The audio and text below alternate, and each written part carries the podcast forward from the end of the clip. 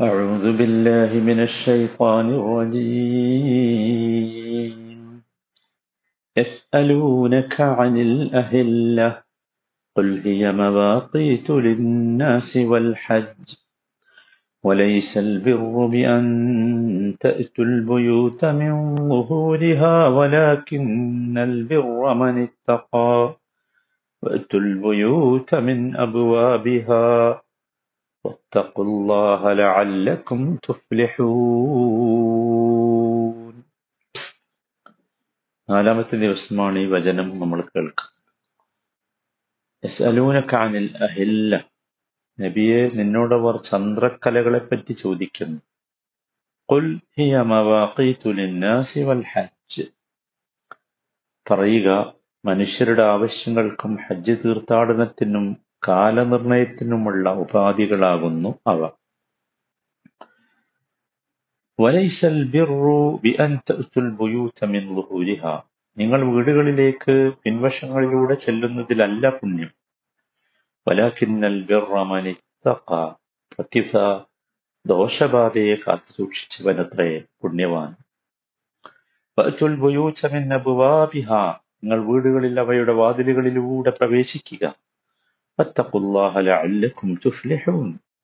മോക്ഷം കൈവരിക്കാൻ നിങ്ങൾ അള്ളാഹുവെ സൂക്ഷിക്കുകയും ചെയ്യൂ. ചന്ദ്രനെക്കുറിച്ചും ചന്ദ്രൻ എന്ന അത്ഭുതത്തെക്കുറിച്ചും അള്ളാഹുവിന്റെ ദൃഷ്ടാന്തങ്ങളെക്കുറിച്ചും വിശുദ്ധ ഖുർആൻ ഇത് പരാമർശിച്ചതിലെ യുക്തിയെക്കുറിച്ചുമൊക്കെയാണ് നാം സംസാരിച്ചത്. ഇനി ചന്ദ്രനെ അടിസ്ഥാനമാക്കിയുള്ള ഹിജ്റ വർഷം. അല്ലെങ്കിൽ ഹിജ്റ കലണ്ടർ. അല്ലെങ്കിൽ ഇസ്ലാമിക് കലണ്ടർ. അതിനെക്കുറിച്ച് കൂടി രണ്ട് വാചകം പറയണം എന്ന് എനിക്ക് തോന്നുകയാണ്. ഹിജ്റ കലണ്ടർ അത് യഥാർത്ഥത്തിൽ ചന്ദ്രനെ അടിസ്ഥാനമാക്കിയുള്ളതാണ്. പന്ത്രണ്ട് മാസമാണ് ഒരു ഹിജ്റ വർഷം. മുന്നൂറ്റി അൻപത്തിനാല് അല്ലെങ്കിൽ മുന്നൂറ്റി അൻപത്തി അഞ്ച് ദിവസങ്ങളാണ് അതിലുണ്ടാവുക. ഇത് സൂര്യനെ അടിസ്ഥാനമാക്കിയുള്ള ഗ്രിഗേറിയൻ കലണ്ടറിൽ നിന്ന് പത്തോ പതിനൊന്നോ ദിവസം കുറവായിരിക്കും. ഒരു മാസം മാക്സിമം പരമാവധി മുപ്പത് ദിവസങ്ങൾ ഉണ്ടാവും ചില മാസങ്ങൾ ഇരുപത്തൊമ്പതുമാവും അഥവാ ഓരോ മാസത്തിലും ചന്ദ്രപ്പിറവിയെ അടിസ്ഥാനമാക്കിയാണ് ദിവസങ്ങൾ തീരുമാനിക്കുന്നത്. ഹിജ്റ കലണ്ടറിന് ഒരു ചരിത്രമുണ്ട്. അല്ലെങ്കിൽ ഹിജ്റ ഒരു ഡേറ്റായി തീരുമാനിക്കാൻ ഒരു ചരിത്രമുണ്ട്. നമുക്കറിയാം നബി സല്ലല്ലാഹു അലൈഹി വസല്ലമ ജനിച്ച വർഷം. ആ വർഷത്തിലാണ് ആനപ്പട വിശുദ്ധ കാബയെ ആക്രമിച്ചത്. അല്ലെങ്കിൽ ആക്രമിക്കാൻ ശ്രമിച്ചത്.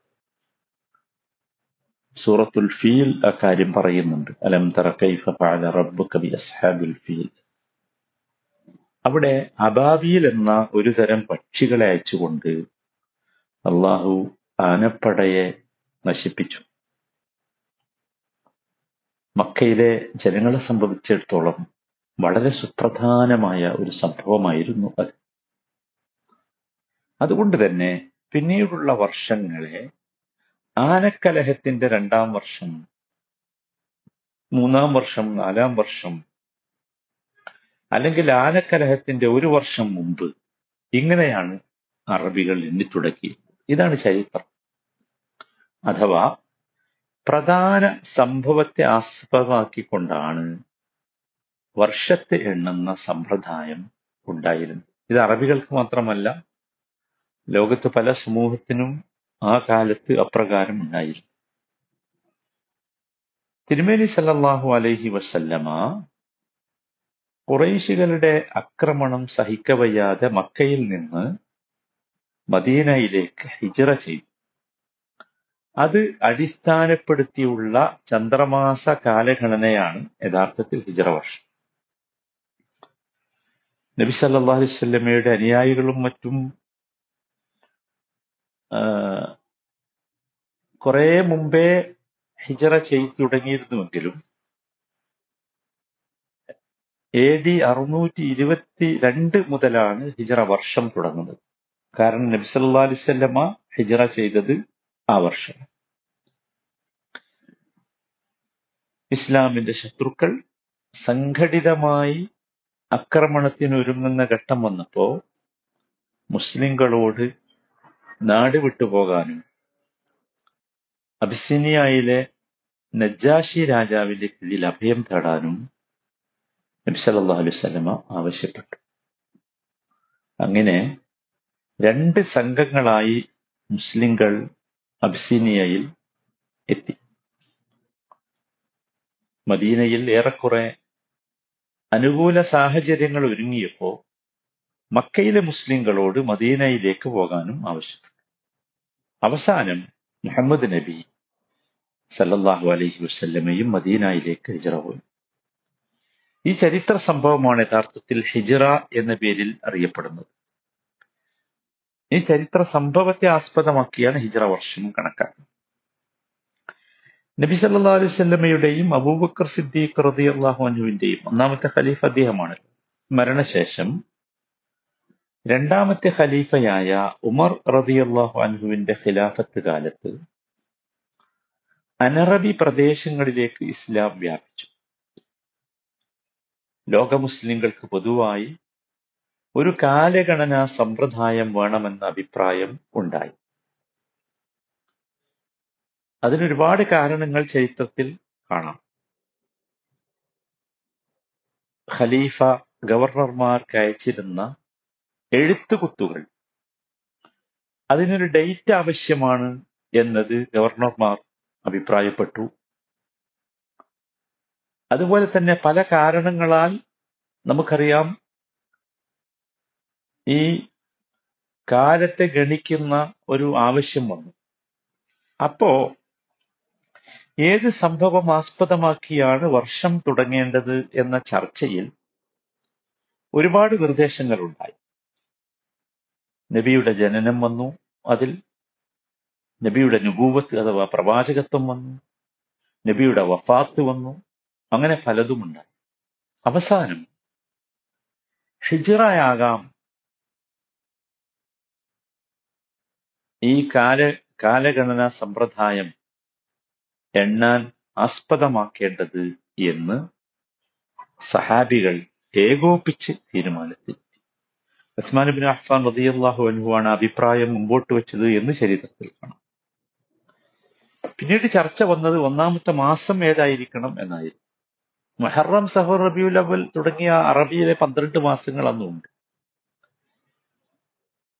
അപ്പോ റമദാൻ ആകട്ടെ ദുൽഹിജയാകട്ടെ അങ്ങനെ പല അഭിപ്രായങ്ങളും വന്നു. പക്ഷേ യുദ്ധം നിഷിദ്ധമാക്കപ്പെട്ടിരുന്ന മാസം ഹജ്ജ് കഴിഞ്ഞ് ജനങ്ങളൊക്കെ തിരിച്ച് എത്തുന്ന ഘട്ടം എന്നീ പ്രാധാന്യങ്ങൾ പരിഗണിച്ച് മുഹറം ഒന്നാമത്തെ മാസമായി തീരുമാനിച്ചു. യഥാർത്ഥത്തിൽ ഈ ഹിജറ നടന്നത് മുഹറത്തിലല്ല അത് റബിയുള്ളവല്ല. എന്നാൽ ഹിജറ വർഷം തുടങ്ങുന്നത് മുഹറമിലാണ്. ഇത് യഥാർത്ഥത്തിൽ ഐക്യകണ്ഠേന ഉമർ ബുൽ ഖത്താബ് റലിള്ളാഹുവിന്റെ കാലത്ത് സഹാബത്തെടുത്ത തീരുമാനം ഇനി പലപ്പോഴും ഇസ്ലാം ചന്ദ്രവർഷത്തെ മാനദണ്ഡമാക്കുന്നത് എന്തിന് എന്ന് ചില ആളുകൾ സംശയം ഉന്നയിക്കാറുണ്ട്. അല്ലെങ്കിൽ ഈ ഗ്രിഗേറിയൻ കലണ്ടറാണോ? ഹിജറ കലണ്ടറാണോ ഏറ്റവും നല്ല കലണ്ടർ? എന്തുകൊണ്ട് ഇസ്ലാം ഇങ്ങനെ ആക്കി? അതിലൊരുപാട് യുക്തികളുണ്ട്. അതിലേറ്റവും പ്രധാനമായത് ചന്ദ്രവർഷമനുസരിച്ച് മതകർമ്മങ്ങൾ നിർവഹിക്കുമ്പോൾ മാറി മാറി വരുന്ന കാലാവസ്ഥ പ്രതിസന്ധികളിൽ നിന്ന് രക്ഷ നേടാൻ സാധിക്കും. ഉദാഹരണം നോമ്പ് ഹജ്ജ്. ഇതുപോലെയുള്ള പ്രധാനപ്പെട്ട അനുഷ്ഠാനങ്ങൾ അതുപോലെ പെരുന്നാൾ ആഘോഷങ്ങൾ. ഇതൊക്കെ ഏതെങ്കിലും ഒരു ഋതുവിൽ തടച്ചിടാത്ത സാഹചര്യമുണ്ടാവും. മനസ്സിലായി അപ്പോൾ എന്തുണ്ടാവും? സാധാരണ ജനങ്ങളുടെ ജീവിതാവശ്യങ്ങൾക്കനുസരിച്ച് പ്രകൃതിയോട് ഇണങ്ങി ആരാധനാകർമ്മങ്ങളിൽ മുഴുകാൻ സാധിക്കും. അത് യഥാർത്ഥത്തിൽ അതിന്റെ ഏറ്റവും പ്രധാനപ്പെട്ട ഒരു സംഗതിയാണ്. രണ്ടാമതായി നമുക്കെല്ലാവർക്കും അറിയാം ശാസ്ത്രം പുരോഗമിക്കാത്ത കാലത്ത് ഏതൊരു മനുഷ്യനും മാനത്ത് നോക്കി ചന്ദ്രന്റെ ഗതിവിഗതികൾ അറിയാൻ അതുവഴി മാസനിർണയം നടത്താനും സാധിക്കുമായിരുന്നു.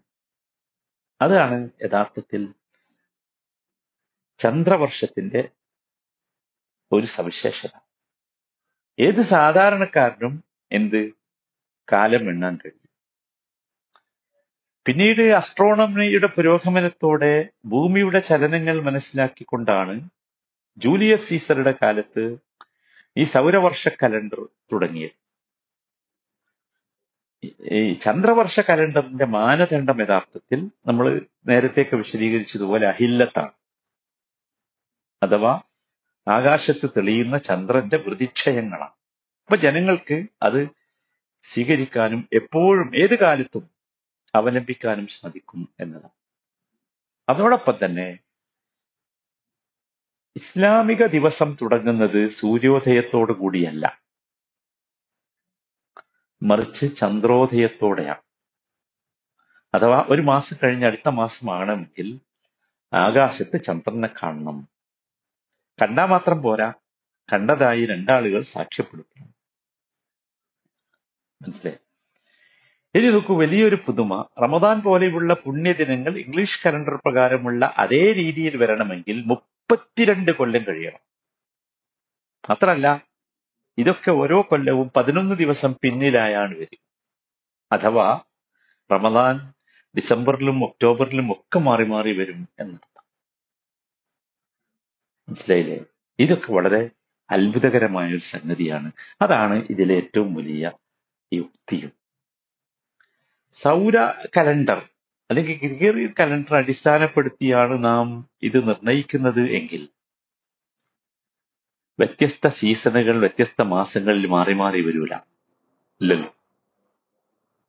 ഇപ്പോ ക്രിസ്മസ് ഡിസംബർ ഇരുപത്തഞ്ചിന്. എല്ലാ ഡിസംബർ ഇരുപത്തഞ്ചിനും ക്രിസ്മസ്. ആണ് എന്നും തണുപ്പ് കാലത്തായിരിക്കും ക്രിസ്മസ് എന്നർത്ഥം. റമദാൻ അങ്ങനെയല്ല. മാറി മാറി കാലാവസ്ഥകൾ മാറി മാറി വരും. മുപ്പത്തിമൂന്ന് വർഷത്തിനിടയിൽ വ്യത്യസ്ത കാലാവസ്ഥകൾ മാറി മാറി വരും. അതിന്റെ വലിയ അത്ഭുതമല്ലേ? അതുകൊണ്ട് റമദാൻ മാസം ഉഷ്ണകാലത്ത് വരും ശൈത്യകാലത്ത് വരും സമശീതോഷ്ണ കാലത്ത് ഒരു മാറി മാറി വരും. ഇസ്ലാമിന്റെ പെരുന്നാളും അങ്ങനെയാണ് ഹജ്ജും അങ്ങനെയാണ്. ഇതൊക്കെയാണ് യഥാർത്ഥത്തിൽ ഇതിലെ യുക്തി എന്ന് പറയുന്നത്. ഇനി ഹിജറ വർഷത്തിലെ മാസങ്ങൾ നോക്കൂ അതും അത്ഭുതകരം. പ്രകൃതിയുമായി ഇണങ്ങുന്ന രീതിയിലാണ്. റബീഉൽ അവൽ റബീ വസന്തമാണ്. വസന്തത്തിന്റെ ഒന്നാം ഘട്ടം റബീഉൽ അസാനി അല്ലെങ്കിൽ റബീഉൽ ആഖിർ രണ്ടാം ഘട്ടം. അങ്ങനെ ഓരോന്നും ഓരോന്ന് പരിശോധിച്ചാൽ. അല്ലെങ്കിൽ ഇബാദത്തുമായി ബന്ധപ്പെട്ടതാണ്. ദുൽ ഹജ്ജ് ഹജ്ജിന്റെ മാസം. ഇതിൽ നാല് മാസങ്ങൾ പവിത്ര മാസങ്ങളാണ്. പവിത്ര മാസം എന്ന് പറഞ്ഞാൽ യുദ്ധം പാടില്ല എന്ന് തീരുമാനിച്ച മാസം. ദുൽഖാദ് ദുൽഹിജ മുഹറം റജബ്. അതാണ് ഈ മാസം. ഈ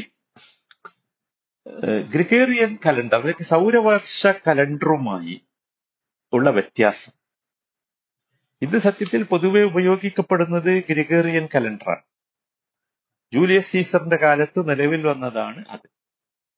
അത് തന്നെയും കലണ്ടറുകളുടെ ചരിത്രം പരിശോധിച്ചാൽ പുരാതന റോമൻ കലണ്ടർ സംവിധാനം പരിഷ്കരിച്ചാണ് ഈ പിന്നെ ഈ ജൂലിയൻ കലണ്ടർ വന്നത്. മനസ്സിലായില്ലേ? യൂറോപ്പിലെ ഭൂരിഭാഗം രാജ്യങ്ങളും ഈ കലണ്ടറാണ് സ്വീകരിച്ചത്. പിന്നീട് ഇതിലെ വർഷത്തിന്റെ ദൈർഘ്യത്തെക്കുറിച്ച് ചെറിയ ഒരു പ്രശ്നമുണ്ടായി. അഥവാ നൂറ്റി മുപ്പത് വർഷത്തിൽ ഒരിക്കൽ ഒരു ദിവസം കൂടുതലായി വരും. അപ്പൊ ഇതൊരു വലിയ പ്രശ്നമായി. അങ്ങനെ വന്നപ്പോ